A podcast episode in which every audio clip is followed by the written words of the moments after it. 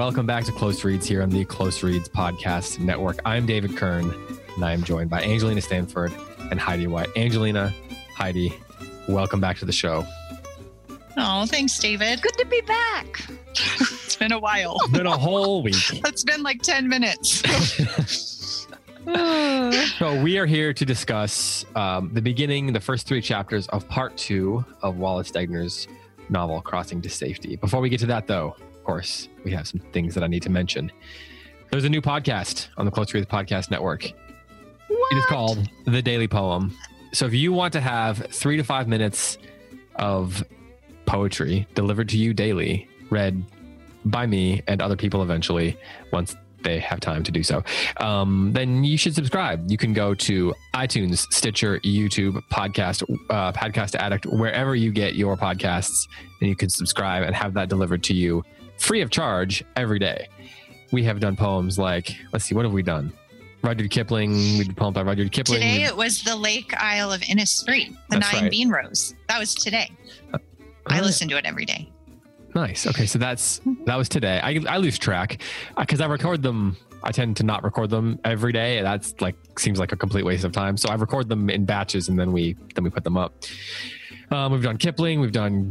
I know there's. Uh, we've done some Poe. We've done a Shakespearean sonnet. There's lots of great stuff. The thing is, it turns out there are a lot of good poems out there in the world. Is, is that right? So it's not that difficult to find one. It's just difficult to choose which ones should go when and which pattern. Um, It's only a matter of time before someone complains that there's a different poem every day. So I'm, I'm bracing myself for that. um, but, you should um, put it in the name. How about a different daily poem every day podcast? No, I think you should test who's really listening by throwing in a few repeats. Well, we thought about doing like some poem every day, just if it deserves it or something, or like some poems obviously have long stanzas. Or many stanzas rather. So maybe do a longer poem that has five stanzas and do five stanzas in a day. But on the first day, read the first stanza. On the second day, read the first two stanzas.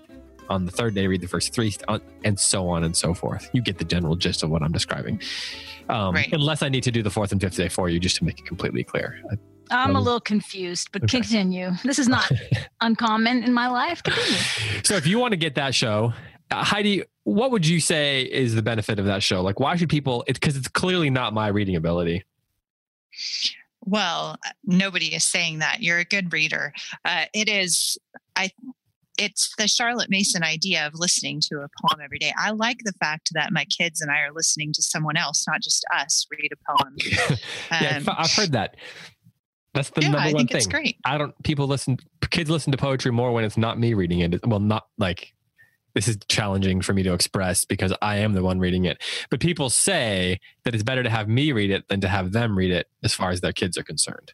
Which, well, and that's true. And as you pointed out before, reading out loud it's, is itself an interpretive act. And so even listening to the way that you read, even if we're also reading that same poem or have read it before, it's different. It, particularly that came up when you did the that Robert Frost with The Road Less Traveled. Right, right, My kid yeah. said, oh, that's, I didn't picture it being read that way. And so anyway, I, I think it's great. And just starting the day with poetry, uh, we listen to a couple short podcasts in the car on the commute to my son's school every day. And that just, I think, uh, is formative to the mind and to the soul. So keep it up. It's great. Thanks. The other show, of course, is The Play's The Thing, also here on the Close Reads Podcast Network. Right now, we are going through King Lear. Up next is Much Ado About Nothing, and following that is Henry the Fifth. So, yes, can, also, can I? Am I allowed to say publicly that I'm going to be yeah, on the Much Ado you podcast? Can. I'm yeah. excited about that. So we're a couple weeks away from that. We got, um, this week is Act Three of Lear, and then obviously after that comes Four and Five, since we've established patterns of counting already. Um, so in about a month or so, we will um, we will be doing uh, Much Ado About Nothing. So yeah, Angelina's going to be on that one. I will say that I'm a little nervous because I look on the Facebook page and it seems like there's a bloodbath going on on that show, and I'm just I'm not into that. So nobody better be stabbing me. It's a we, comedy. There's no doing stabbing. A comedy. Right. Well, well, I don't know. That play has some sort of like stabbing. It's a it's the most stabbing in a Shakespearean comedy, most metaphorical stabbing anyway. Well, well, true to that. I'm doing Henry the Fifth, so I'm prepared for the stabbing. For, I'm ready. The actual stabbing, yeah, yeah. yeah. I do not fight over literature. I withdraw with dignity and leave you to your nonsense. That there, is my strategic There is a thing though where there's a there's a recurring thing where Shakespeare has a lot of stabbing in it, just generally speaking. So it's hard. The Play's the Thing is just a place where you're going to get stabbed. Um, That's the subtitle of the show. exactly, exactly. Come so for you, your daily stabbing. Well, weekly, but yeah. Week, if we're, unless you're listening repeatedly, which we are in favor of, of course. Um, so yeah, The Play's the Thing, The Daily Poem, the regular flagship show of Close Reads, which you're listening to right now. And there's a lot of other great content coming soon, which I can't say too much about. But if you like all these shows, please subscribe, please rate, please review. And if you're so inclined, please also support us through Patreon over at patreon.com slash close reads. That's all I'll say about that for now. Thanks to everyone who's been supporting us. Um, we have some great swag. So if you want some swag, because because everybody needs more swag, then you can head over there and, you know, support the show. That's it. Let's talk, let's talk about um, Crossing to Safety now. So we're into part two. Part two begins by bringing us back to the beginning of part one. Um, I want to compare the opening chapters of each part. Before we do that though, before we get to that activity, shall we say, I have a question. And this question is as follows. What is this book about? I was thinking about this um, and I was reading some, some things about Stegner because I, I find him kind of a fascinating guy. Um, so I was reading some things about it and I found that in multiple places, people were essentially expressing what this book was about in um, incompatible, well, not incompatible, but in very different ways. They were expressing this book. One person expressed that this book is about uh, something, and the other person expressed that it's about something else. So I got to thinking, mm-hmm. do we agree about what this book is actually about now that we're this far into it? I mean, obviously, once we get to the end, we might have a different expression of that. But I'm wondering if we have, between the three of us, have a consensus on what we think this book is about. Um, and I, what I don't mean is, let me put it this way. I don't mean that this book is about, like, we could say this book is about friends and figuring out how to be friends and what that looks like. That's not what I mean. Like, I don't, I mean, like, what's the sort of, what is the core, what is the soul of this book? Um, I, like, I don't mean the Lake Isle of Innisfree is about a guy going to a, like a nice place to relax. Mm. There's, there's, there's like something more central, more at the core of what this book is about. And I'm wondering if we can, if we express that in different ways. So Heidi, I'll let you go first and then I'll jump over to Angelina. Um, sure. So oh, go ahead. Okay. So I've been thinking a lot about this very question and I didn't know you were going to ask that, but I have notes that I have jotted down over the course of reading these chapters this week.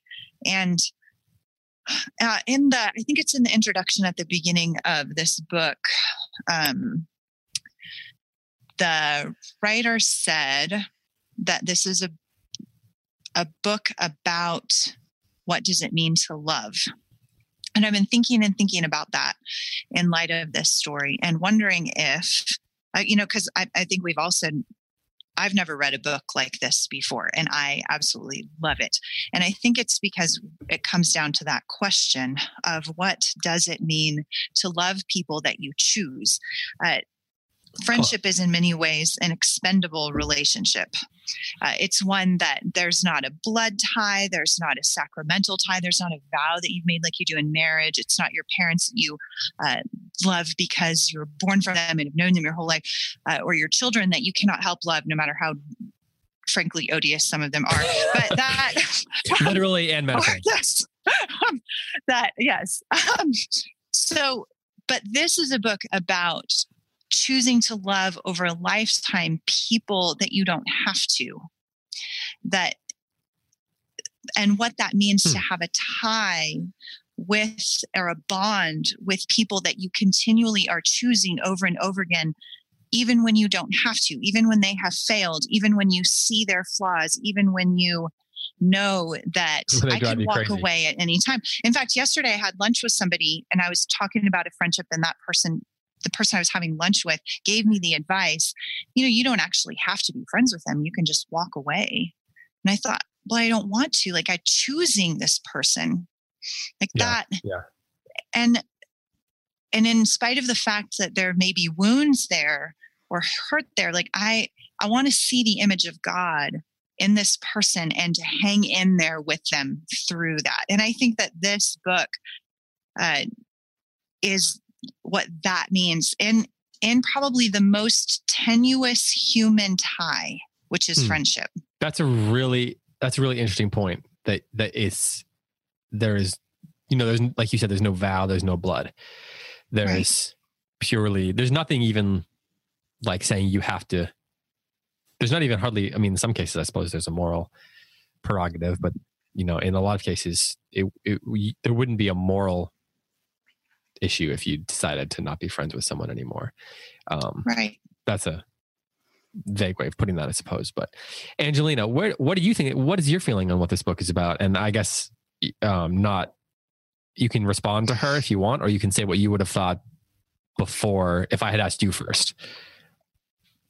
Well, when you first posed the question, I was going to give the answer that you then went on to say is not the answer, which was friendship.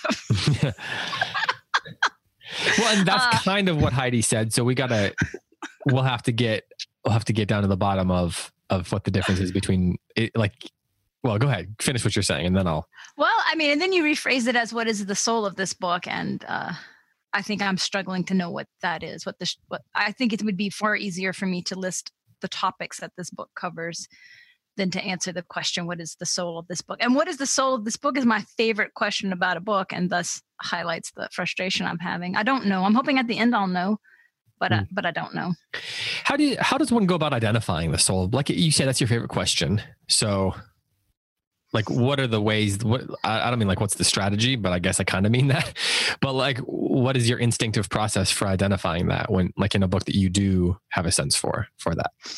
I think it reveals itself, and that this mm. book is deliberately not revealing. It's holding, you know, and I've said before, I have the sense that he's holding it off. So I, I, I am hopeful that there's going to be a payoff at the end. I wonder if, so I'm curious, what do you, when you talk about the soul of the book, what do you mean? Because this is, again, that's a, that's a kind of abstract term that it's possible in theory that you and I mean different things by that. And I, I don't know that to be true, but I'm, I, I would love to figure out if it is true. So when you talk about the soul of a book, what do you mean? Okay, so like if you asked me what I thought the soul of the Iliad was, I would say it was a deep questioning of the heroic epic, um, the heroic ethic of, of the Greek world, that it calls into question all of the things that the warrior culture um, celebrates, that it uh, is an extremely anti-war book. Uh, and so I, I would talk about that, that Homer is undermining everything about the warrior culture. Um And, and being very subversive in that. If you asked me what the soul of the Odyssey was, I would say it's about every human being's longing for home and all the obstacles we have to overcome to get there. And the fear that when we get home, it's going to be one more challenge and nothing will come easy. And hmm. so that's what I mean when I talk about the heart, like the, the, the, the deep, the deep soul connection, the, the transcendent moment that we're being introduced to. You know, the Iliad is not about two guys fighting over a girl. If it was, right, I right. why would anybody read that? Right? Like it's it's about something else. Hmm. Uh, Heidi, do you is that how you would? Do, would you think you'd approach that concept, the idea of like the soul of a book, in a similar way? Yes, I would. Of course, we could now argue about whether that's true of of the Iliad. Um, do you do you think it's possible, Angelina? First, um, for for people. For there to be more than one answer to that question? Oh, yeah. And I think the greater the book, mm. the more mm. answers there could be. Absolutely. I'm, I'm not for a reductionist, simplistic reading of literature. I, I think that's one of the exciting things about literature is that it'll speak to different people in different ways, but mm. it'll still be that sort of underneath the surface, larger thing. Right? Mm. I mean, like, I think, I think everybody that feels a special bond to any, any book, whatever their heart book is, feels it because somehow it has gotten beyond the story and above the story and in between the story, right? And it's right, right. gotten into their bones and, and has given them some picture of reality. Yeah, the story's taken on a specific life.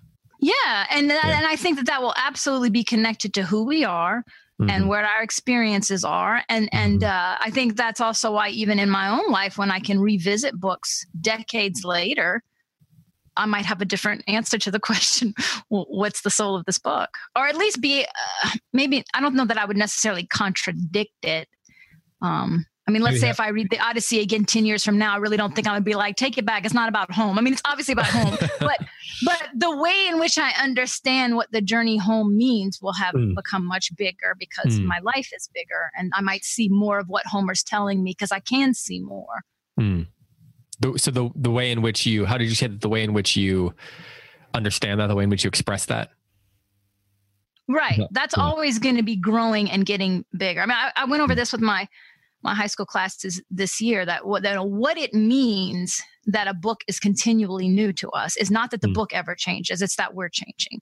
Always we are changing. We are different people every time we come to this book, different life experiences. We're reading it alongside different things. They're different. Um, like, you know, each of us in our spiritual life, it's almost like God is like pressing a certain bruise at different times of your life, like pay attention to this. And then all of a sudden, everywhere you look, right, that's the message. Oh my gosh, yeah. you know, yeah. everybody's telling me, you know, be patient or what, you know, whatever it is that God's trying to teach you at that moment. And that happens in books too. Because there's too many coincidences. I'm going to die. that's how, that's what it's like for you guys, right? Um, Heidi, do you, um, when you talk, well, do you, I'll just put it this way. Do you, do you empathize with what she's saying? Absolutely. I absolutely do. And I think that sometimes we, uh, reading can be such a journey over the course of our lives. Uh, we approach a book, something like the Iliad maybe isn't the best example of this because the Iliad, the Bible, Shakespeare, there, there's, there are works of literature that are absolutely bottomless, right? Yeah. No matter how many yeah. times we return to them, they, those are the great books. They speak to us in our condition, no matter where we're at. Uh, And, but there are other books that I've heard it explained kind of like a shake, a, not shake, a snake shedding their skin so that you, you, you read a book at a time in your life and that kind of skin fits you then, hmm. but then you might return to it later and you're like, what did I see in that book? Like you yeah. have to yeah. Angelina's point, you have in many ways outgrown it, uh, or, or it just isn't the right fit for you at that or time and that, it. or grown into it. Yeah, exactly. And that is also fine. Um, not every book is bottomless. Not every reading experience is transformative. Uh, we still approach it with humility, but it doesn't, it's, it's not always going to be that same, uh, eternal soul that we encounter. Sometimes it's a temporary one. Uh, but that, yeah, I think that what Angelina said is very well said. I'm kind of fascinated by this concept of a book not being bottomless. Hmm. Because, uh, but that's for conversation for another day. oh, I don't know. Is it though? I, I, I immediately thought of what Lewis said. Like, you know, that if you read something in your childhood and it's special to you, and then you read it again as an adult and it's not, that means it's a bad book. Hmm. Right. So, uh, yeah, that's that? a, that's a that's a tough one. That's tough for me to sort out the categories. Like I feel like what meets the level of art in terms of greatness has to be bottomless. I, but I think even even um, Lewis would sort of ex- he'd offer a caveat on that because I mean he would also say that we could read it with we could we could grow into bad judgment or could be influenced by our own like. You know, he talks a lot about the idea of um, having our feelings, our emotions be um, be gr- grown, if you will, um, by the things that we're reading and by then also by our experiences. So wouldn't, don't you think he would add, add the caveat that it's possible that we could read something as a child that moves us and then read as, as an adult? And it might be our fault and not the book's fault that it doesn't move us anymore. Like we could have been no, had no, our chest removed it, over time. To no, bottom. no. Yes. Yes. I was working under the presumption that you're still reading the book well, but yes, he definitely gives the example of adults who despise fairy tales and it's because they despise childlike wonder. You know, it's right, not a fault right. in the fairy tale. Got it. It's a fault yeah, in yeah, them. Okay. okay. Yeah. No, yeah. I would, I would agree with that. Yeah. Hmm. Um, but I mean, I think uh, this might be out of your purview, David, but I, I think, you know, if, if there's some woman who remembers fondly at twelve years old reading oh, The Babysitters Club. It's a woman thing? Well, I don't know that you read The Babysitters Club. I'm just, I'm, I'm going on a not. wild assumption here that you were not like under the covers at twelve with The Babysitters Club and I, a flashlight. But I was, I was uh, not. But, you know, if you were, I would presume at some point we would grow up and be like, eh, that wasn't the best. and that would be a, a good judgment. Well, and I think sometimes that can happen to good books that are not great books. But, and I can give an example, and you guys can comment on this and, and correct me if I'm using the wrong language here.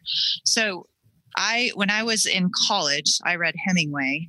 And I was like, this is me, right? Like this, this is this angst and this terror and this, like the, this is disillusionment. This is just, yes, this lost generation. I am the lost generation, you know, like there's, I remember reading Farewell to Arms and just thinking, this is the most profound novel. And then I read it and it is, it's, it's a lovely novel. I read it again last year and I'm like, what? Oh, these people are just a wreck. Get it together. Like, so it didn't, it was still a great book and it was still a wonderful experience for me to read, but it, it didn't have that same connecting, transformative thing that, because I'm, that's just a different stage of life. Do you, there's a different, Sorry. Yeah, go ahead. No, no, no. Go ahead. Finish, finish. There was a, there was a lag there. There's a, yeah, there's a, a, an emotional connection that I didn't have, which didn't mean I didn't see the novel as good and that it didn't right. have something to say, but it didn't have that same experience that I have every single time I read Shakespeare or Homer. Well, so it, it seems like there's three kinds of, um, sort of experiences to reading experiences. I mean, there's probably a lot more, but for the sake of this conversation. And one mm-hmm. of them is where, or I guess maybe responses is the best way of putting it. One of them is where there's kind of a deep, emotional, uncontrollable, shall we say, um, um, empathetic response to the work, um, where just like it gets in our bones for some reason, to, to borrow mm-hmm. Angelina's earlier metaphor. Um, and then there's sort of, and I don't mean that this is contrary to that per se, but then there's like sort of an intellectual reading of it where we're just kind of making observations of it.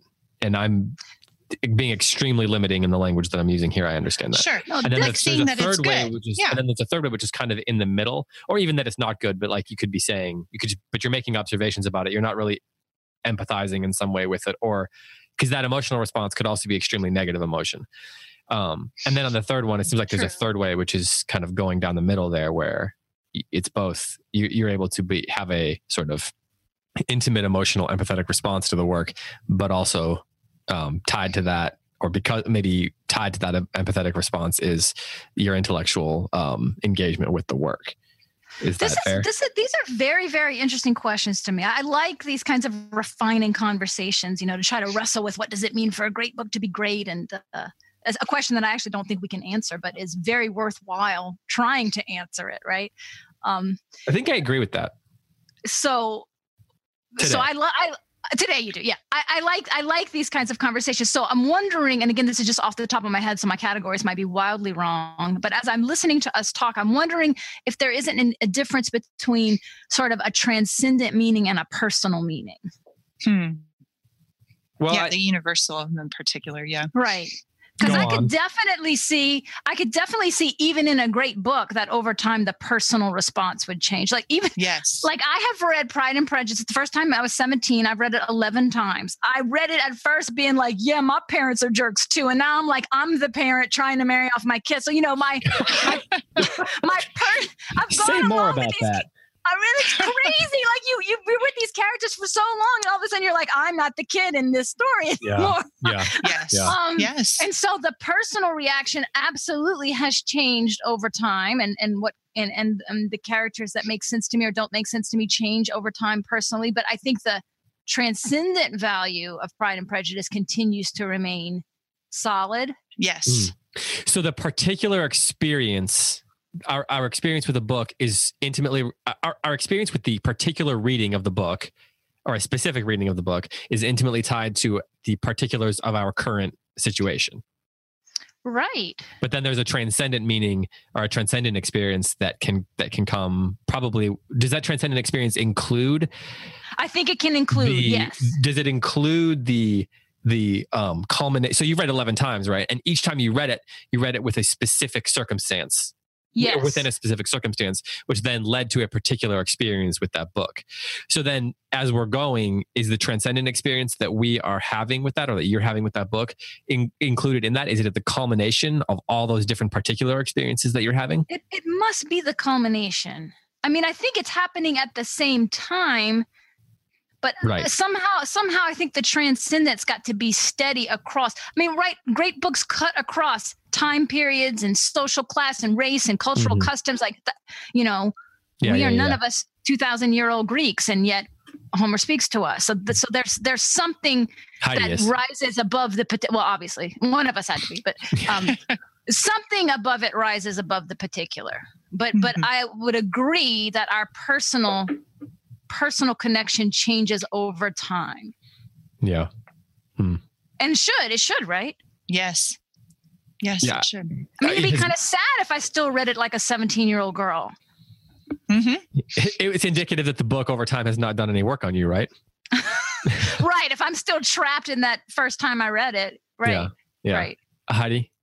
Yeah. I, I mean, this is a great conversation. I think that that's just... exactly why there are some books that are great and some books that are good, right? There's a continuum of stories. Of course, yes. Mm. And the ones that are enduring are the ones that are foundational to a mind, to a soul, to a, a human person. And those are the ones that, you know, we as classical educators, those are the ones that we teach and we refer to. And those somehow make it into all the other books we read. I, I, I've never read even a good book that didn't have some kind of reference to the great mm-hmm. books, right? Mm-hmm. Like, so yes, they, but I, I would still say that there are some books that aren't bottomless and some that are, for sure. So I, maybe, I still stick there, to that. So maybe there's a spectrum even within the category of of great. Was there, is there greater great and lesser great? I don't well, maybe. What, what, so if, if something is not bottomless, then you have to hit the bottom at some point. Right. And what, like, at what point do you hit the bottom? I don't know. I don't know. So then it's just a hypothesis you can't prove then. It is. Yeah. I mean, well, well this is literature. So I wonder, I wonder though, if really anything is bottomless. I mean, I'm thinking about an experiment in criticism, and Lewis says a good reader can even read a bad book well and yes. see all these amazing things in it that really aren't there, because you're a good reader and because you're connecting it to other stories that maybe are just accidentally connected in the book. Is, is it possible that there's something about literature, um, and perhaps about all art, that by its very nature, I mean, I guess I'm gonna have to contradict you here, Heidi. You can, you can, yeah, counter. No, is it possible? Is it possible that there's something inherent about art that makes it in, in, inherently bottom, bottomless? Mm-hmm. That even something that's not good, um, because the experience of art is the interaction of the individual soul right, with right. the soul there, of the work. There must be something in the synergy of the person and the art, right? Yeah, like I love this. That's why one of the reasons that I love the, the concept of the soul of a work, because I think that what happens mm-hmm. when we fall deeply into a book, or when it comes, like, it's it's taking this metaphor of a, of a book coming in, like a piece of art getting into our bones, or even like a place getting into our bones, it takes it a step further, because it's the intersection of the soul of the work, the soul of the place, the soul of the book, whatever it is, and the soul of the person. And the, mm-hmm. the point at which those two things intersect and sort of begin to coalesce is something like where you can't separate the two, right? Like right. You, there's not, it's not like two lines running along next to each other that could eventually break off. Once those two things intertwine, once those two souls intertwine, there's no separating them. And right. so I'm fascinated well, by that concept. Right. I agree with, with that completely. And I think when I say that some works are, I, it really just comes down to, you know, Aristotle's definition of terms, right? What do we mean when we say bottomless? What do we mean when we say the soul of something? So yeah, yeah we're talking uh, like semantics. Right. So yeah, exactly. So I'll resist the, my dad's semantic joke. Please do. We've all heard that. So yeah. um, that uh, a work of art can be, um, hold on, let me think about how to say this for a second. The thing that is eternal is God. So insofar that the artifact, the work of art, interacts with the eternal through the soul that takes it in, right? Mm-hmm. So mm-hmm. that is to the extent that it can be bottomless or not. So something like Homer, somebody because, like Homer so like, is reaching for that, right? Whereas somebody like Hemingway is trying to reduce it, but can't. Like Hemingway's like, I feel like there should be meaning, but I can't find it anywhere. So I'm just going to end my book here. So there's a, that's the idea. There is something bottomless in that. Yes. I think that that's some of it. And so I would say Hemingway's good and not great. And again, we're taught, we'd have to define terms even more clearly, but Homer is without a doubt great.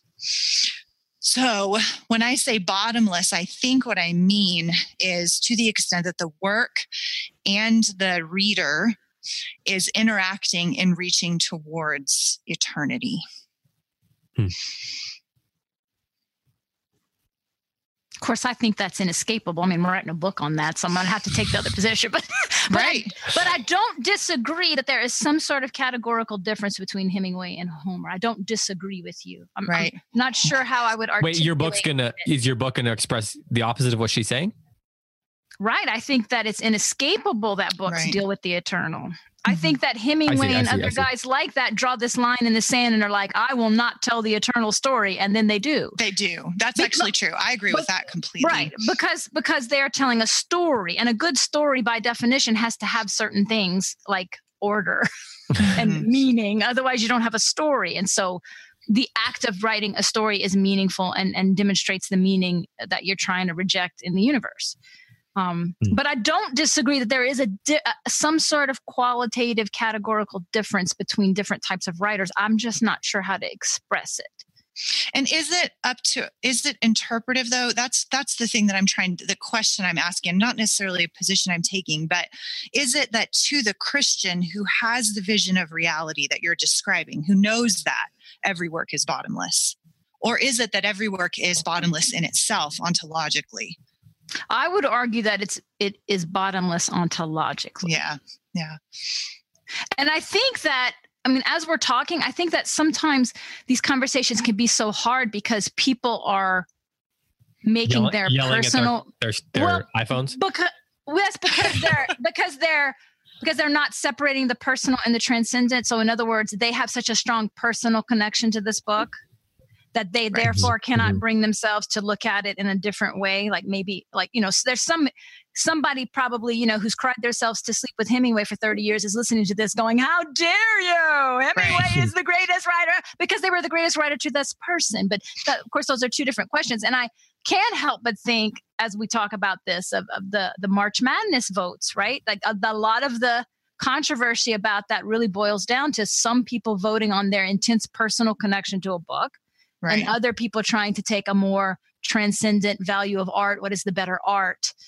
Uh, One of my favorite film critics, Jeffrey Overstreet, he was on Twitter the other day, and he was talking about um, how he said something like, if your end of year list for the top twenty movies or whatever is titled these the top twenty, the best twenty movies of the year, as opposed to my favorite twenty movies of the year. Yes, he yes. says, I, I'm out if you say it's my the top twenty, because first of all, no one can see everything, and there's not enough time yet to judge right. whether or not tr- to truly judge that yet. So, uh, mm-hmm. oh no, that's why I always love your end of the year list, which are basically like, here's some stuff I liked this year. Like I can respect that list. Yeah, right. I mean, like I, I.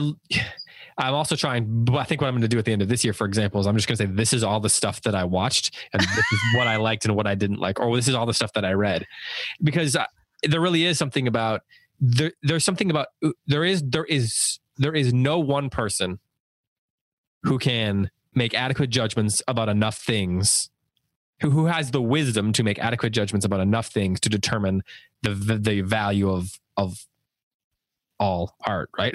Mm, yeah, yeah. So like that's one of the reasons why time matters. And that's why we have a canon of things that have lasted, that have lingered, that have been, that have not by one person, but by many people over many centuries been determined to be worthy of our continued attention. Um, absolutely. Absolutely. So that's the, that's the tradition. And to take you know, it back to the book at, to the right. book at hand, I'm definitely struggling to have the personal connection, but I don't think that that's the paramount thing. I think that I can still at the end say that this is a good book and well done. It was a good piece of art, even if I don't have the personal connection. Yeah. And that's mm-hmm. where it's, and that's where I guess, I don't know, is that what we call like humble reading, where you can say, uh, there's something going on here that maybe I don't have an empathetic or emotional response to all the time, but there's something going on here that is, it's like bigger than me, I suppose. Is that a way of putting it? It's like, it's more, it's, there's more going on here than what my feelings suggest. Is that fair? Yeah. Is that, is that what you're trying to say? Yeah. Yeah. Hmm. Yeah. In fact, mm-hmm. uh, and perhaps it's timely that this is coming up because I think in our culture, we have, we are like, you, when you look at the debates over school reading lists across the country, right? That we are primarily, the culture is primarily just talking about the personal connection to the book and not the transcendent. And so it's like, there was no disabled kid in this book, so we can't read this. Or, you know, this person was, you know, literature loves to give people disabilities right. for symbolic reasons. Um, I mean, right. if you want to have your blindness, you know, if you want to feel good about blind people, don't read literature because it's always a spiritual thing, right? Right. Um, uh, 'cause it's a symbol, right? It's not an actual judgment on blind people. It's just a symbol for, for literature. But, you know, that's the sort of, we have to ban this book because I, my personal experience is not being reflected in this book, right? And so you got fifty kids in a class and all fifty want to have their personal experience reflected in the book or they refuse to read it. And so we're we're seeing, you know, reading lists being, you know, getting the guillotine because we're no longer thinking about the transcendent value and that there is a transcendent universal human value, even if my personal experience is not reflected in the book. Mm-hmm. I read a long time ago, and I have no idea if this is true, but it was one of these scholarly articles I read that stuck in my head a million years ago, which was that girls find it easier to read books about boy protagonists and relate to that than it works the other way around. That it's harder mm-hmm. for a boy to read about a female protagonist and really connect with it than it is for a woman. And I just, I don't know why that is, but it's just interesting. Hmm. Huh. That is interesting. Hmm. Huh. I think that that makes sense. I'm thinking whether that's true in right. my life, in my life. Me too. Anyway, that's, uh... just gonna throw that out there. People can yell about it on Facebook. It was just something interesting I read a long time ago, and I always think about it when, when I always think about that article when these conversations come up. Of we got rid of this book on our reading list because students couldn't relate to it, and I think, uh huh, huh. I love J. Burr Curl, but I'm right? never going to be a bachelor barber in Kentucky. You know, I'm I never like going to be a boy Planner, wizard, right? Yeah. For shame, for shame, I neither of us will ever I know. know. None of us are ever going to be a hobbit on a quest to destroy a ring, but you know, I digress. Right. Huh. Well, no, but, that's good. But is that really true? That we won't be a hobbit? Because ultimately, aren't we all hobbits on a quest to destroy a ring? Well, yes, but that's the transcendent universal exactly. reading. Yes. But if I suppose if you don't believe in I don't know, reality, then you're not going to use reality as a guide for your reading. Yeah, that's true. So, but uh, but isn't that kind of what's happening in some of these? Well, sure. Yeah, that's what I'm saying. Yeah, like they're like like I don't even know why they want kids to read books. If it's just, I mean, just give them all a mirror, a well, literal mirror, they, right? They just don't really. Well, they don't, and when they do, they all freak out because that's not my experience. Well, guess what, guys? You know, the Iliad's not going to be any of your experiences. Right. Well, and that's what happens when a culture abolishes the transcendent, the universal, then you have nothing left but particulars. And then everybody has to relate or else they can't get anything out of it. And that's the great tragedy. It is because it's not well, possible. Yes. It's not possible. If right. the particular does not amount to the universal, then you have a whole bunch of particulars that are hanging out together and can't offend each other. Yeah, that's exactly right. Yes. Um, and they're, that not is, add, they're not adding yeah. up to one thing. They're in they're they're kind of They're kind of like atoms floating around that have no connection to other atoms. Right. And one of the great things that any art does, it, it helps us to transcend ourselves, right? We can see the yes. common humanity amongst mm-hmm. people in different circumstances than our own and to see them as real human beings with real lives and loves and, and losses and, and the whole gamut, even if their life isn't like my life. And also it's really good to be reminded that my life, my particular circumstances is not necessarily like the real one, right? And everybody else's is fake. Right. Yeah. I like that, that you put that. I thought you were going to say the only one. But there is a sense in which we do, it's so hard to get out of our own, well, skin, out of our own perspectives. So this feels like everything else around us going on. Like there's, you, you don't see all the other things going on in the world. So oftentimes it feels fake. It feels like it can't. Right. Be real. It's like a dream out there. And that you're like, when I was a little kid, I used to always be like, what is it like to see the world in someone else's perspective? I was like fascinated mm-hmm. by the concept of taste or color or things like that. Like is, is what I see. We talk about blue mm-hmm. and we can recognize the same things as blue, but does that still mean that we see blue as the same things? We know that blue, we both see blue and red as two different things, but when I see blue, is it actually the same things when you see blue? Or like when I taste, we can right. say that fried chicken tastes good, but does the taste of fried chicken, the taste of salt on my tongue tastes the same as it does for you. We and both actually, express it yes. as a positive thing. Well, presumably if you have a soul and, but does that, so it's a, we both express it as a positive thing, but does it taste literally the same? You see, and I think the food metaphor is very good. And I use this in my classes a lot, make the connection between food and art, because your enjoyment of food has a lot to do with the cultivation of your palate. Right? Mm-hmm. True. Yeah. And um, and you can destroy your palate by eating a bunch of sugar, and then things that legitimately, objectively taste good will not taste good to you because the problem is you. Mm-hmm. And we all have been the kid, you know, we all were the kid who wanted, you know, the McDonald's hamburger over the steak. And then you grow mm-hmm. up and think, oh, oh my gosh. Well, also at the same time, there's there's more, it's more than just like the training of the palate, because like there's people who like have a major sweet tooth, you know, like chefs or whatever. That, but that they have trained their mind and their other senses to be able to kind of go past their sweet tooth, and there's yes. specific things that they're looking for. So I, there's certain things that, that I love, despite the fact that I love to eat sugar, that I can still identify because I've trained, like there's something that's been trained in my mind, or yes. I've created expectations. But again, I think, I think there's an analogy there, right? Like you recognized an objective good that didn't match up with your personal experience. And then you try to cultivate that so that right, you could love right. it. Yeah. Yeah. Let's talk about this book specifically. I think we've been talking about it. Um, let's compare a little bit of those, these, um, yeah, I like this. Uh, I like this activity. Let's look at that. Of the beginning of chapter one, part one, chapter one, and then part two, chapter two. Let's, I mean, let's just, I don't, I don't mean to like make this into a science thing, but like, let's actually just identify some of the things that, that he's doing craft wise that are, that are similar. So if I was in a classroom, maybe I would write this down. So Heidi, can you think of, can you notice something, or did you notice anything that is similar? Or let's look at similarities first, because I sure. think then the departures that he makes, Um, or the inversions uh, become more starkly right. um, obvious. Well, I think I'll point out the obvious that in both chapter ones in, in this novel, they are, you have Larry and Sally waiting to, uh, waiting to be with Charity and Sid, but it's not happening yet and they're not sure why. Um, now we have more information in this part. In part two, chapter one, and there's lots of references um, to what we know now about Charity and Sid, her control and management and kind of this disconnection between them and their marriage. And, but there's some kind of estrangement in the friendship that we have that we don't know yet. And it's building kind of this vague sense of uneasiness in me. Hmm. Angelina, what do you recognize or observe?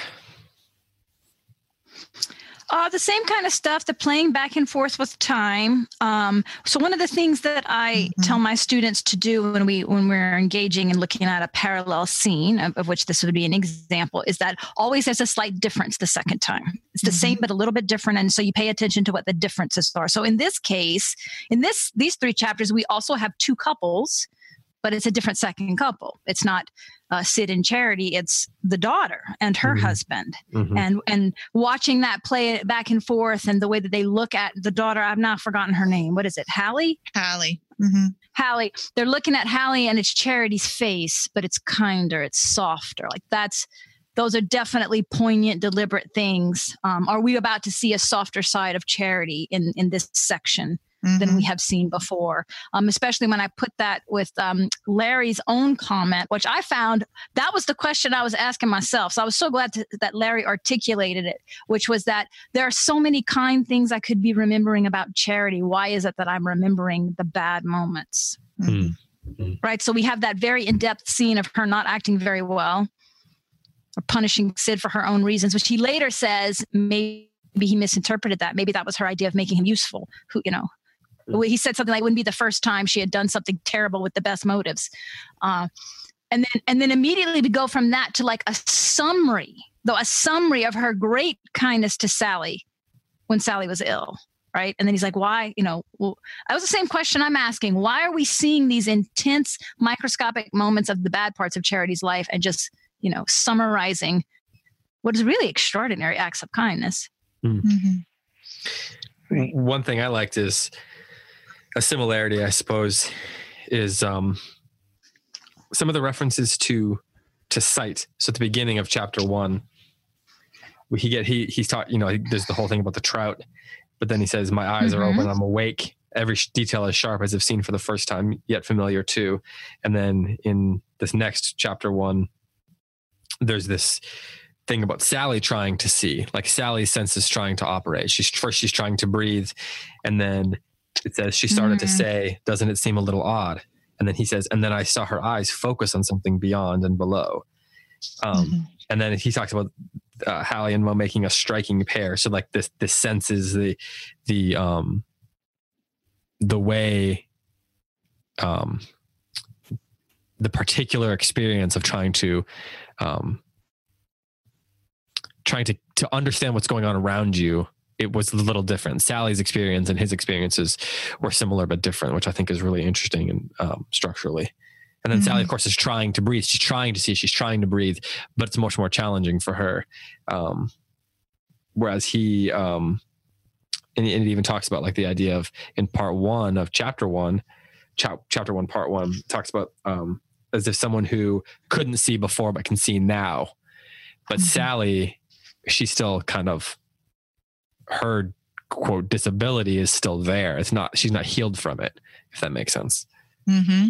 So yes. That's a, that's, well, that's and to your to to elaborate on that, there's also multiple references in both chapters to the distortion of sight, the the rainbow refracting yeah, through yeah. the glass of mm-hmm, water. Mm-hmm. Um, I think he sees Larry sees um, Hallie's eyes uh, that look like Sid's, but Sid wears mm-hmm. glasses, and there's like so there's there's this kind of sense of slight distortion. Uh, of what it is that they see in the light that's coming to them. And also I like the idea of things coming into in and out of focus. Yes. Oh, that's good. Mm-hmm. And that's kind of one of the things memory mm-hmm. that happens to us with memory, right? Things coming in and out of focus. Like we feel like we see something the way, like we feel like we're remembering it properly. We're seeing it properly. And then it kind of like fades on us, right? Like maybe I'm not remembering that the right way. Yes. And that seems to be like, that goes and back to what guess, you just said about it, about how he looks at um, charity, right? Like, why do I only, why am I only remembering this? Right. It's like kind of an incomplete vision, like incomplete remembrance. Go on. Right. Sorry. Right. If, if I had to, you know, uh, this, this goes back to the earlier question, my, my gut, if I had to guess when I get to the end, what will I say the soul of this book is? I suspect it's going to have to do something with memory. Mm. Mm-hmm. Mm. Um, It, it is true that memory sort of crafts reality, right? Yes, absolutely. There's a line here early on. This is slightly off topic, but there's a line on page two hundred, first on the second page of chapter one, and he almost offers it as an aside. Um, and he says, um, he says, I saw her hand, the half clenched one, fold over each bent back in turn, pressing. And it struck me in a way it had never struck me before. Why not? Why ever not? How touching and attractive the gestures of human affection are. Mm. Um, that little aside there, how touching and attractive the gestures of human affection are. That's, I think, going back to the idea of a soul, mm-hmm. I think that might be one of the lines that for me captures one of the things that is at the soul of this book. Um, and also might be the answer to why Larry remembers charity being a jerk, but not charity being kind. Like maybe... Yes. maybe Maybe he just doesn't notice Yeah, there's those a subtlety small to it. Acts, those, uh, those acts of kindness. I mean, it's true. Acts of kindness don't usually loom large like when someone's a public jerk. Yeah. When someone ruins your nice night, you remember that, right?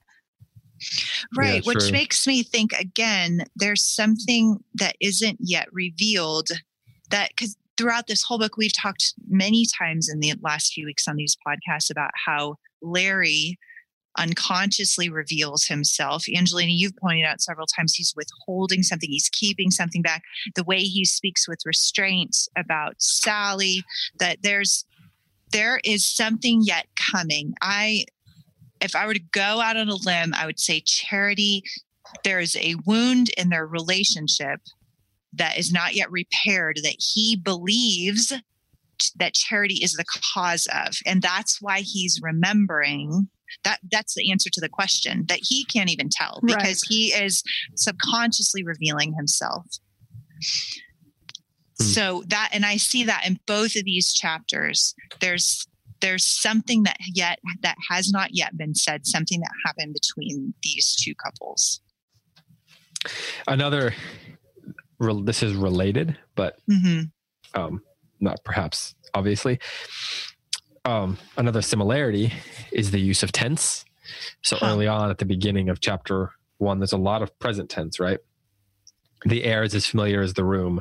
Sally is still sleeping. The door creaks as I ease it open. No one is up in the Lane compound. And then, of course, he goes back in his remembrances. And here we're getting some of that as well. And even like present tense thinking about Hallie. It is, it is hard for Hallie to look grave. Um, huh. But then on the other hand, it's also presented as a remembrance. Sally called from inside. Right. Um, she started to say, so there's a, there's, at times he's using the present tense as he did earlier. And at times he's using the past tense, and the past tense implies that we've still got, it's a, you know, there's layers of memory here, of course, because some of it's taking, like, I almost wonder if this, mm-hmm. like, where is it that he's like, when he's telling the story, where is he telling it? Hmm. Is what happens at the beginning when he's walking, is he remembering all the interludes, the past interludes while he's walking around? Um, and then we're getting back to the beginning here. And then we have, we have another flashback. The things he's doing with the, with the time timeline, I think are really interesting. Yeah. Yeah. You're right. Because we have another reference here of that. He needs to write the story. This is the second time we've, we've seen that. And of course you're right. I hadn't thought of that before, but we don't know how much time has passed from these quote unquote present day scenes to when he's actually writing it. Like, you know, I don't know if we'll get to the end and it fast forward another forty years. Now I sit down to write, to remember that sad summer when Charity, you know, was on death's door or something. Yeah. So I, I don't even know yet how many layers of time and narrative are happening here. Part of me wonders if you could view book one, like if you should view book two as a completely different book. In some ways, like if okay, book so one ends with so much for the dream me. Of man. And so his first remembrances are a flashback there. And that's the first book. And it's almost like the second book is another book, because now what was the present tense previously right. is a remembrance now. Right. Right. And it did feel different to me in this section. I could not articulate probably better than that, but it felt different. I liked it better. I felt like I got more insight into who the characters are. I got a little more into their inner world. I've been thinking a lot since last week's podcast about that. A lot of this might have to do with the fact that I don't feel an intense and emotional connection to people, and that that's a deliberate narrative device. Hmm. That he's not, he's not, there's a lot of scenes here that could be played out for pathos, but he didn't, you know? Hmm. Right. Hmm. Right. And he says, I'm not going to do that for the pathos of it. Cause, and, and he also, but he also says, I'm going to do the opposite of what you expect. And that he's like essentially saying, I'm going to keep you at arm's length.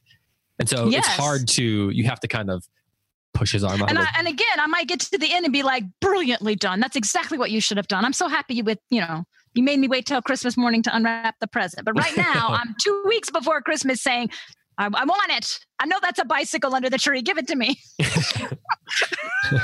David, I really like what you just said, that I got a little lost, but I want to, I want to go back to that. You said that the first part has to do with the dream of man. And I loved that. And I keep thinking throughout this whole book, I kept thinking about two little sentences on page twelve in the first chapter of part one. And he says, leave a mark on the world. Instead, the world has left marks on us. That I keep thinking about throughout the whole course of the novel, which goes back to what I was talking about, about learning to love. And you said, um, well, it's kind of just a restatement of friendship. I don't remember what it was that you said. You, you just said it's about friendship. I really would say that friendship is in some ways just the metaphor for love. Like that, that what he's saying in this is that we think that we can change the world, right? Academics tend to be idealists at the beginning. And we think we can change the world, but we couldn't. The world changed us. And yet here we are back again, dealing with memories, sorting through memories and complicated emotions after the world has marked us, and again, choosing to love these same people. And that, I think, ties so much of all of these conversations together. Angelina noticing how much memory plays a part in this. Um, and I, I, I think that's what he's saying in the first part. This is when I thought I could leave a mark on the world. Mm. And then after all mm. of this loss, now I'm sorting through how the world has left its mark on me and on us, mm. on my wife, yes, and on and these, so our then- best friends. Mm. Go ahead. Well, and, and that's why, uh, just to sp- agree with you, that's why part one ends the way it does, that, that they have yes. the height, if you want to, you know, plot the story structure, it, it ends in that moment of ascendance. They have plotted out the future. We're going to stay in this home. This is how it's all going to be. And then boom, right? Right. Our plans are to nothing because Sally has polio. And, you know, we're not even going to see our child for the next nine months and nothing is going to ever be the same. Right. Yeah.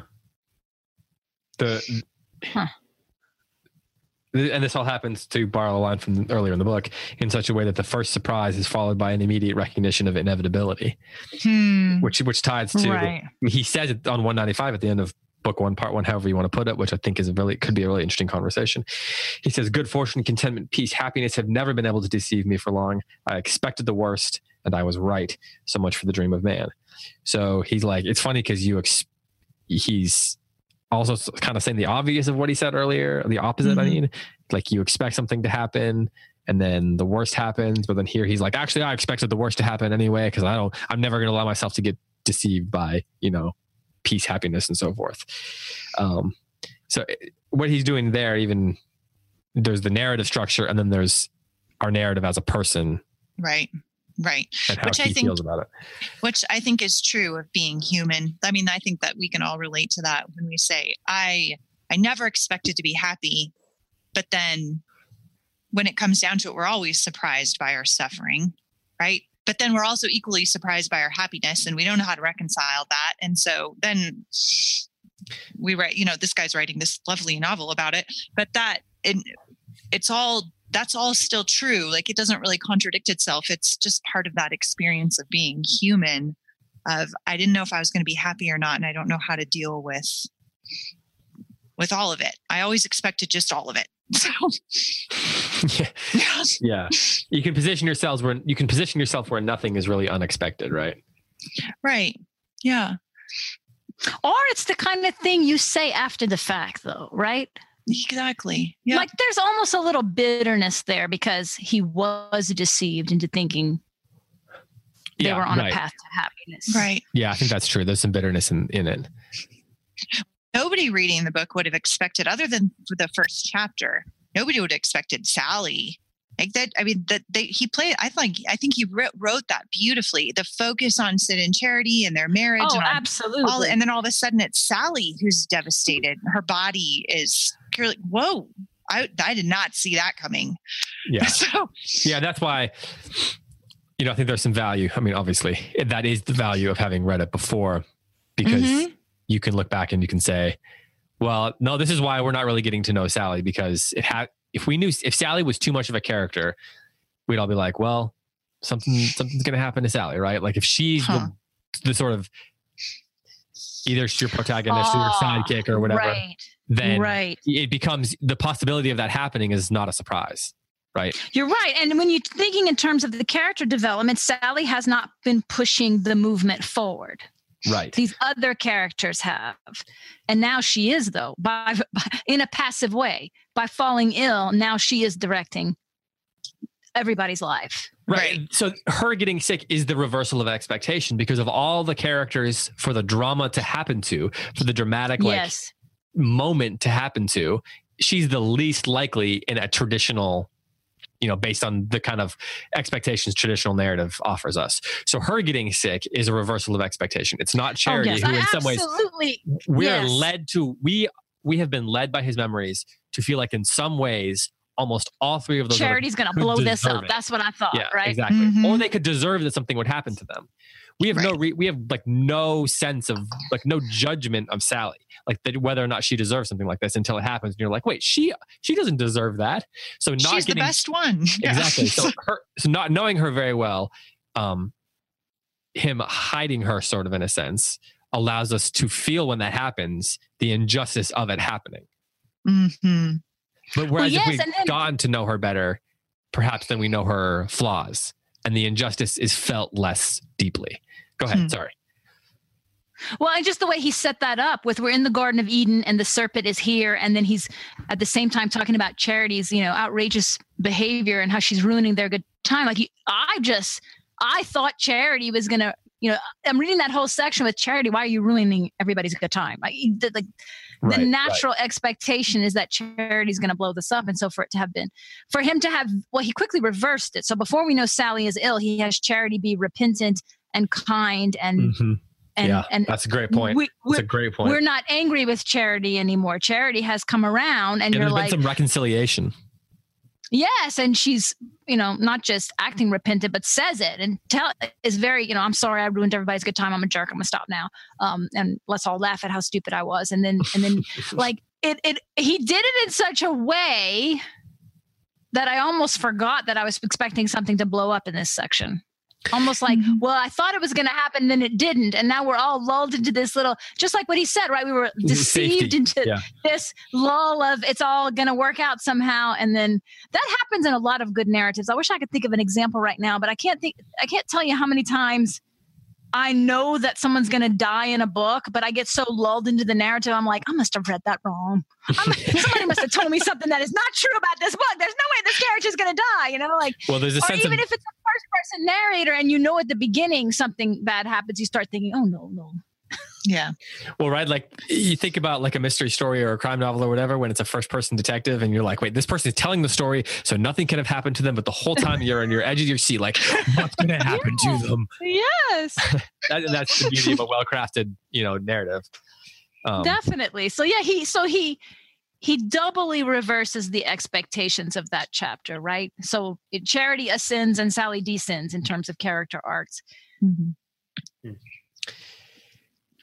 So, um, which is interesting then, because it's it's the two women then who are dominating the action of this book.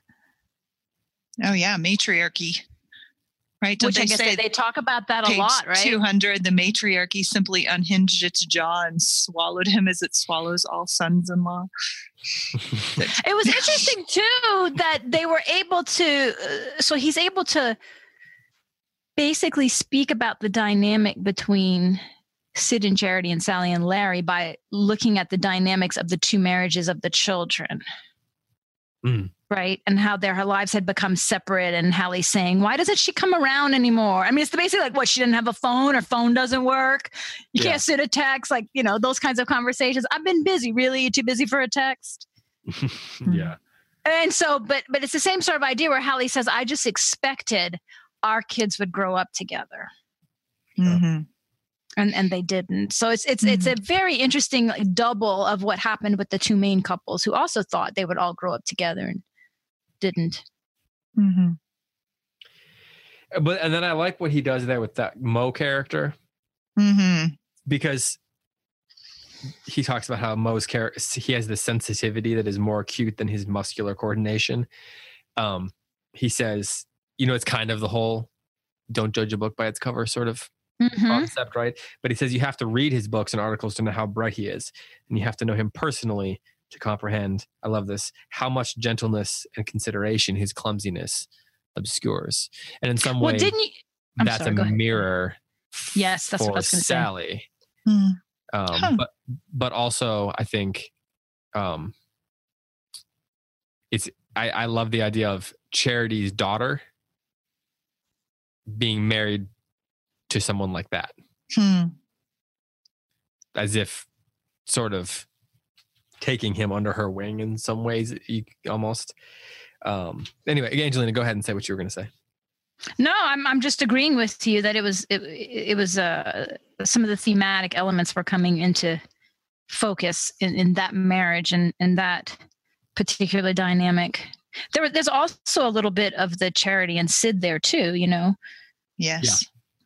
Yeah. Because definitely. Sid also has a dual nature, and you don't know him. And the whole very well done scene of them walking around um, the shed, the workshop, mm-hmm. and then the study, and just the whole idea that this hidden life of Sid's and this hidden potential, and uh, this, oh, I mean, that was brilliant. That whole he's always preparing and then cleaning up, but never doing the thing. Yeah. Yeah. Yeah. His line, um, she says, a rustic Newton, where's his Principia? Yeah. There was something so close to contempt in her voice that she made me mad. Is it compulsory to be one of the immortals? I said. Yeah, I think that's so a, good. So good. And I think people who dabble in the arts um, or view in themselves any kind of gifting or skill are often sort of either worn down by the fact that they'll never be one of the immortals, or constantly striving, you know, to be like striving for the sun, right? Yep. Daedalus style. Yes. Yeah, to see that second generation judgment of Sid, that was hard on on Larry. Mm-hmm. It's in a, like an inherited judgment in some ways. Well, you know, the she's her mother's daughter, I guess they'd say. Yeah. Right. Which well, Sally, I mean, Charity was as well.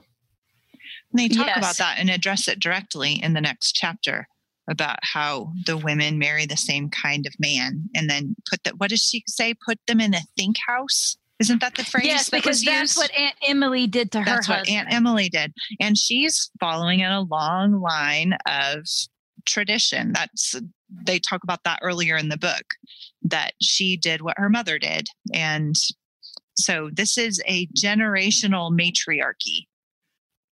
Hmm. Of marrying very intelligent men with something that keeps them from the, you know, the women feel like they have to bring out in their husbands and then just end up squashing them.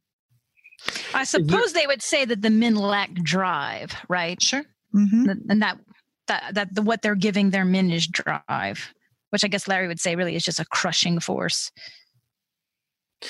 It's, it's interesting. So what is the what is the line you just said that they lock him? The, they put him in the think house. house.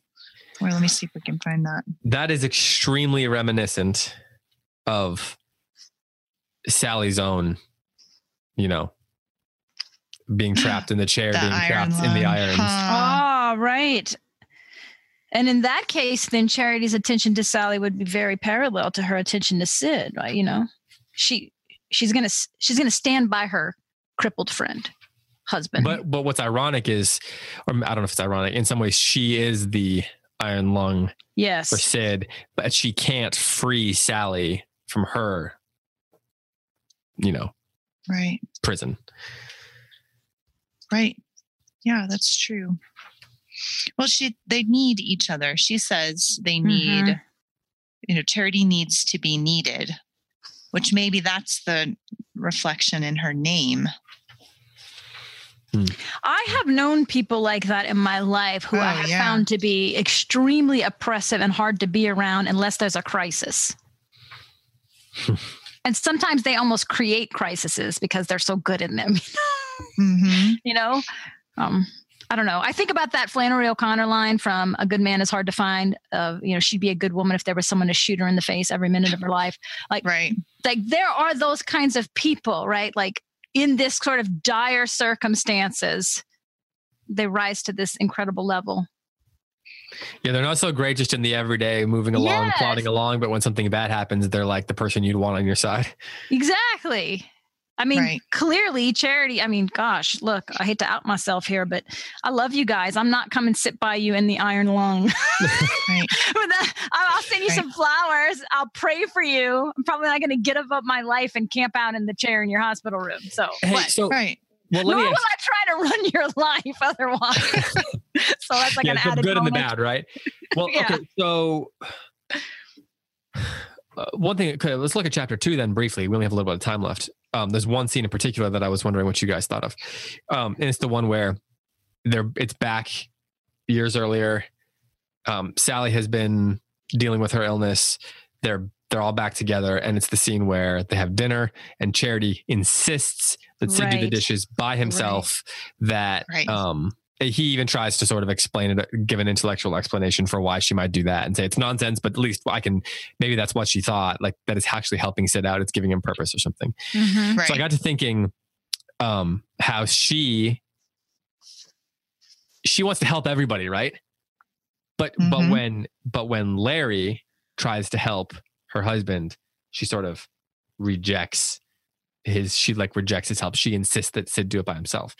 Yes. So there's, but later takes Larry's other kind of help though, right? Of getting him a job. True, true. That's true. But I got to thinking, it's a very specific sort of personal question about that scene. If you were Larry, what would you have done there mm-hmm. in that scene? So, so she, Sally sends, or Charity sends him off, sends Sid off, and refuses to let, um, to, to let Larry help. I mean, wh- how would you have responded to that? I mean, I, it's just a very personal sort of question. I'm cool. just curious. I guess you... it depends how terrified of Charity I was. That's my real answer. I would yeah. have been very uncomfortable. I would not have jo- enjoyed the evening. I would have been thinking about Sid in the kitchen the whole time. Yeah. I definitely would have argued back the way Larry did of, oh, come on, in five minutes, we can get this cleaned out. Everybody pitches in. Whether or not I would have had the courage to defy Charity really depends on how personally terrified I'd be of her. Hmm. What about you, Heidi? What would you have done? I would have gone, I, I would have done what Larry did. But because, and I think that it's far more, as you as you're pointing out, there's so much going on in this scene, right? There's, and Larry is making a decision partly to defy Charity, partly just to win, right? That that's the thing about Larry. He wants to he wants to be stronger. He wants to show her that a man can be stronger than her. Also, though, he's making a choice of loyalty to his friend, right? He has, it's a, it's a, it's solidarity with Sid. I know what you're going through, and and I think underneath that, and here's why I think I would have gone in and helped, is because what she said is so revealing. When she kept saying over and over again, "We have an agreement. I cook and he does the dishes. We have an agreement." And as soon as she said that, I thought she's punishing him because they had an agreement that he was going to get tenure mm-hmm. and he failed. And, right? so she, so, and so he's kind of allowing himself to be whipped. Yes. Yeah. And that, I think I, I think that particular phrase I would, and if you're asking me what I would have done, and I would have heard that phrase and known what it meant. And that's the reason why I would go to the kitchen, is to say, I, I didn't, I never agreed to the terms of this agreement. You maybe did, but I didn't. And I'm going to show you that I never agreed to that. It seems like that's sort of what Larry's saying in some way. Because yes. he's then saying you, it didn't work out for you, but it wasn't your fault. You know, right. The, the, right. the, the dream of man died. This war happened. It wasn't your fault that you didn't get, it weren't able to keep your own. Right. And I'm here. And the whole time he's saying the whole time, I never accepted Charity's agreement. I always thought you should go be a poet.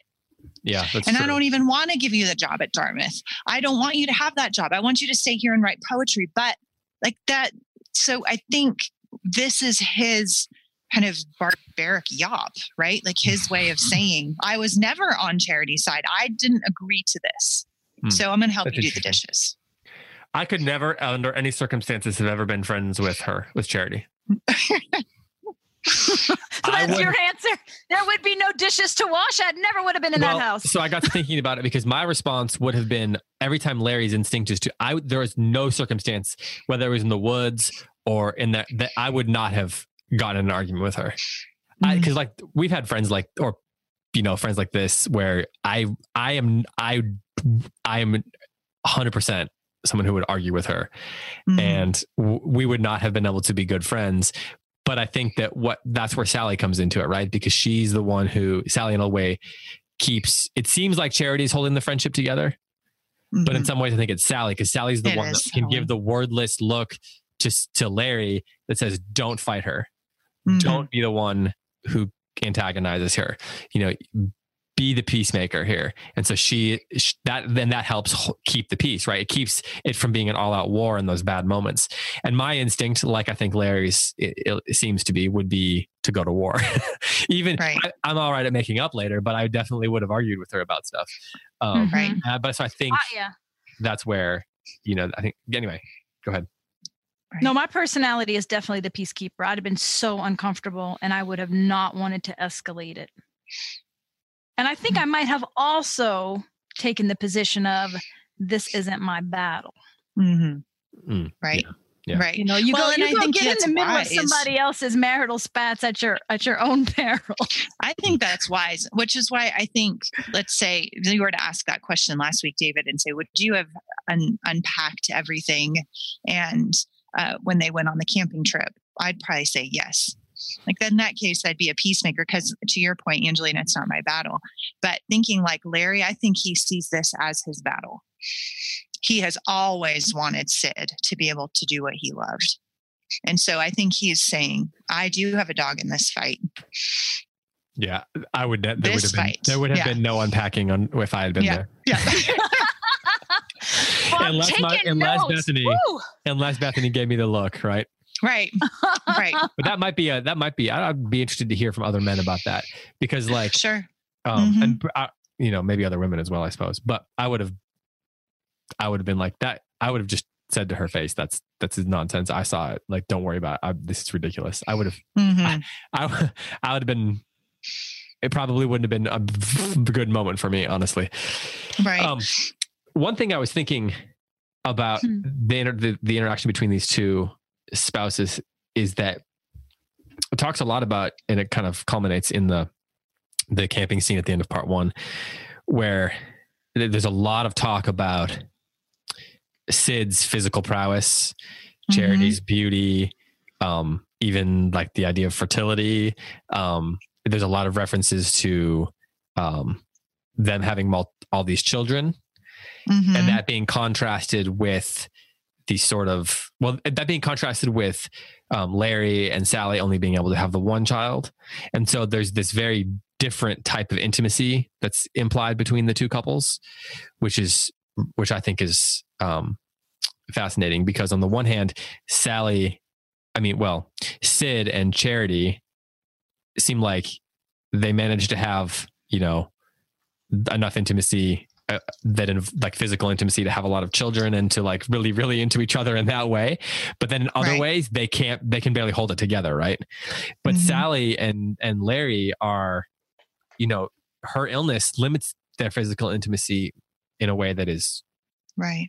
You know, sort of profound, but then they have this other profound intimacy that is tied to, to, um, in some ways it's physical intimacy because they have to, le- she has to, she in particular has to lean on him and he has to be willing to um, support her physically in, in ways. It's a that, different that kind of intimacy. That's a right. nurturing intimacy. Whereas yeah, yeah. Sid and Charity are all fire, right? Yeah. They're either trying There's to kill each other or they're making it, yeah. love. Yeah. Like that's, that's, they're all fire, but Larry and Sally, it's more, it's a nurturing intimacy, right? There's a tenderness. I yeah. got to tell you, uh, I got to give a story. I love the animal thing there that you said, the fire thing, because we were at, we were at the zoo actually with my kids. Oh man, where the, is this going? No, it's the classic right? thing with animals, right? Where the, you know, you walk across, so we walked it, this place called Tiger World. And it's a very like rustic out in the country place. It's a preserve where they like rescue animals and things like that. And so they have multiple couples of tigers and lions and things like that there. And so they have this couple of lions in this cage and we walk up to it and exactly what you would think is happening, right? Yes. And so my kids are like... Those awkward parenting moments, right. yeah. So they don't, they don't, they're like, oh, they're fighting or whatever. I don't know. Yep. You know? Daddy, why are like, they yeah. fighting? Yep. Yeah, exactly. But then the, the most hilarious thing was literally ten seconds later, they were fighting. Like the two lions were literally fighting. They went from the other thing to literally fighting and growling and like snarling and scratching at each other. It's Sid and, and Charity. It's Sid oh and Charity. So if I ever own two lions, I'm, that's what I'm going to do. And Sid and Charity. So that's like, the Kern Lion Preserve. The first yeah, exactly. two are going to be Sid and Charity. Exactly. I just and I thought, well, that is hilarious. At the moment, I thought that, and then now it applies to this book. So take your kids to the zoo, and you'll have anecdotes for your podcast.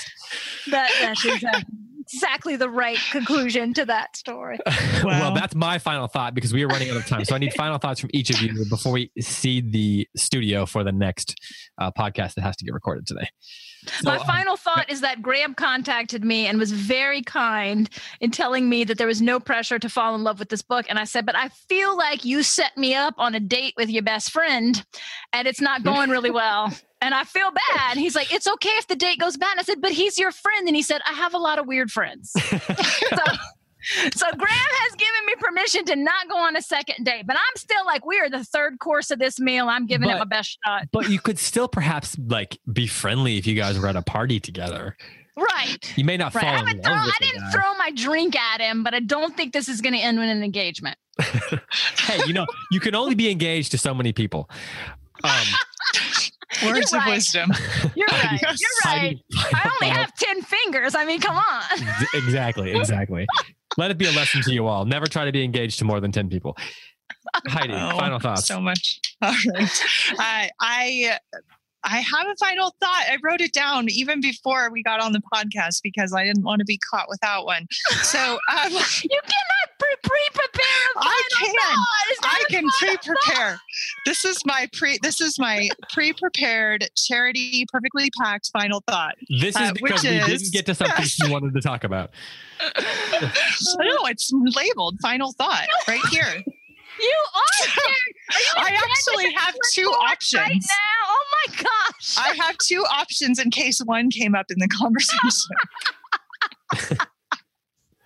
So, this better there, be good. All right. I don't know if it's that good.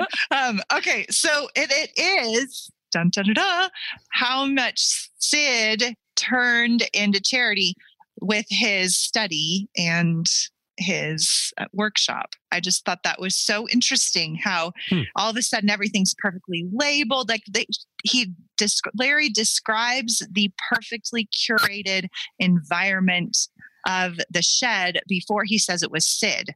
And I thought it was Charity. Hmm. It's like, wow, Charity's even in the, all up in the workshop. I think and that's then, the poet in him coming out. Yes. And then he, I agree. I, I actually completely agree with that. And then he said, this is that, um, that it was Sid. And, um, so I, that that's kind of how he has managed his anxiety.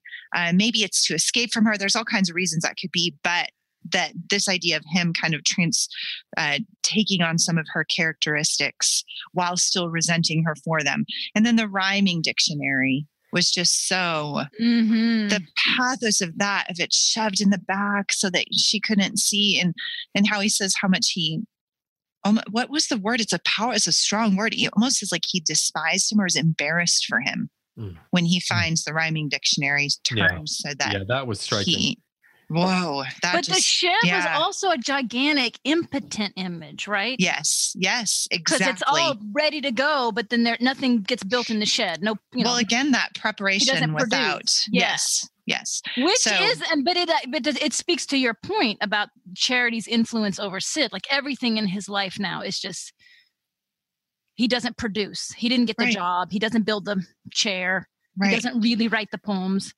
Yeah. Mm-hmm. Yes. So now we, except he has a bunch of kids. So there you go.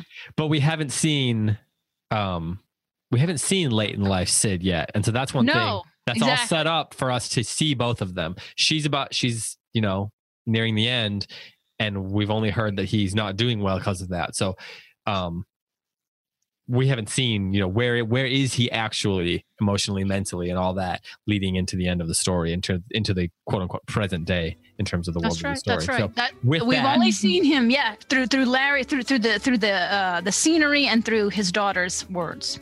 Hmm. I did notice that. Yeah. All right. Well, with that, thank you to you both for a lively conversation. I enjoyed this one. Um, oh, I did too. Thanks, guys. No, that was great. We'll be back with more next week, uh, more discussion of Crossing to Safety. Uh, remember, The Play's The Thing, subscribe, rate, review. The Daily Poem, subscribe, rate, review. This show, subscribe, rate, review. Um, and if you uh, want to support the show, we would obviously appreciate that over at patreon.com slash close reads. Join the Facebook group, head over to close reads pods dot com and join the newsletter. Um, I think that's all the business I have to attend to. But thank you so much for listening. For Angelina, for Heidi, for all of us here at the Close Reads Podcast Network, I'm David. Happy reading, and we will talk to you next week.